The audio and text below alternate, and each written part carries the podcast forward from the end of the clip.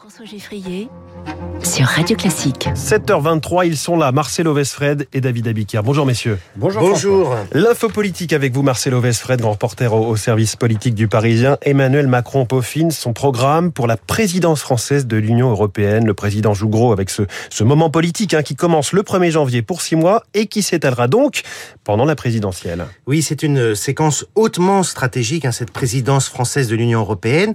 Emmanuel Macron préside d'ailleurs ce matin une réunion de préparation à l'Elysée, une réunion qui ne figure pas à l'agenda public, avec Bruno Le Maire, Florence Parly, Gérald Darmanin, bref, les poids lourds du gouvernement.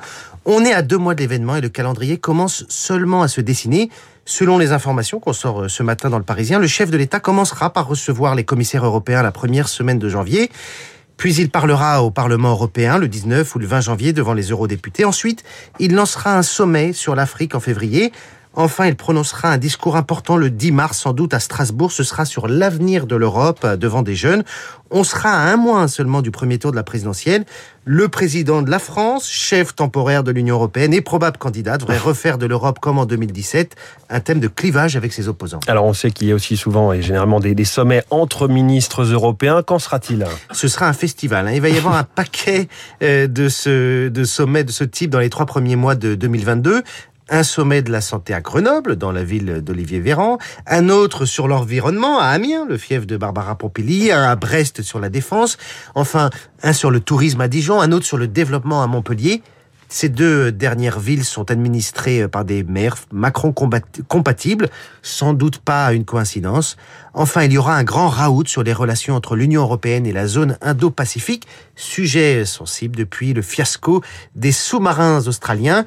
Tous ces thèmes seront amenés à avoir des résonances avec la présidentielle qui se déroulera donc en parallèle.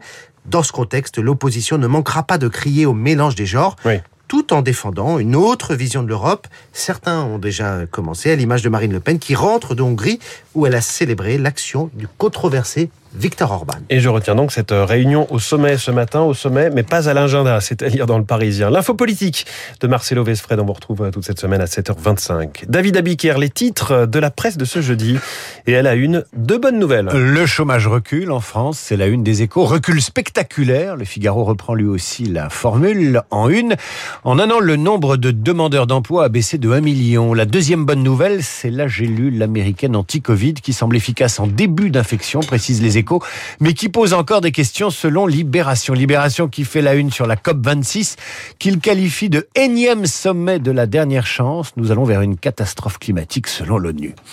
À la une du Parisien aujourd'hui en France, l'opération Azur, l'histoire secrète d'un groupuscule d'extrême droite qui voulait renverser l'État, tandis que le Midi Libre titre sur la nébuleuse complotiste en Occitanie. Enfin, dans vos journaux, une histoire, un fait divers, scabreux. Le Monde ou le Parisien, il y a dedans l'affaire Jackson. L'homme se faisait passer pour un Adonis sur les sites de rencontres, proposait à ses conquêtes des rendez-vous galants, les yeux bandés. Le Playboy avait en réalité 74 ans. Plaignantes estiment qu'elles ont été trompées, d'autres qu'elles ont été violées. Affaire glaçante. Merci David Abiker. Vous revenez à 8h30 pour votre revue de presse complète. Ce sera avec Renaud Blanc. Bonjour Renaud. Bonjour François. La matinale de Radio Classique continue avec vous. Votre invité ce matin. Dominique Régnier, le directeur général de la Fondation pour l'innovation politique. Il vient de publier une enquête sur la droitisation de la société française. Une droitisation dans un paysage politique très morcelé. Dominique Régnier pour évoquer également ce qu'il appelle les figures éphémères de la présidentielle, mais aussi la défiance des Français à l'égard des partis traditionnels. Abstention, sondage et perspective à six mois du premier tour. Dominique Régnier dans le studio de Radio Classique à 8h15. Après la revue de presse de David, vous retrouverez Franz-Olivier Gisbert pour commenter l'actualité. Un esprit très libre à 8h40. Franz pour parler de Macron qui semble d'après les sondages intouchable, mais aussi pour évoquer les questions de sécurité et de santé. Les coups de cœur et les coups de gueule de Fogg sur Radio Classique comme tous les jeudis pour notre plus grand plaisir. 7h28 sur Radio Classique.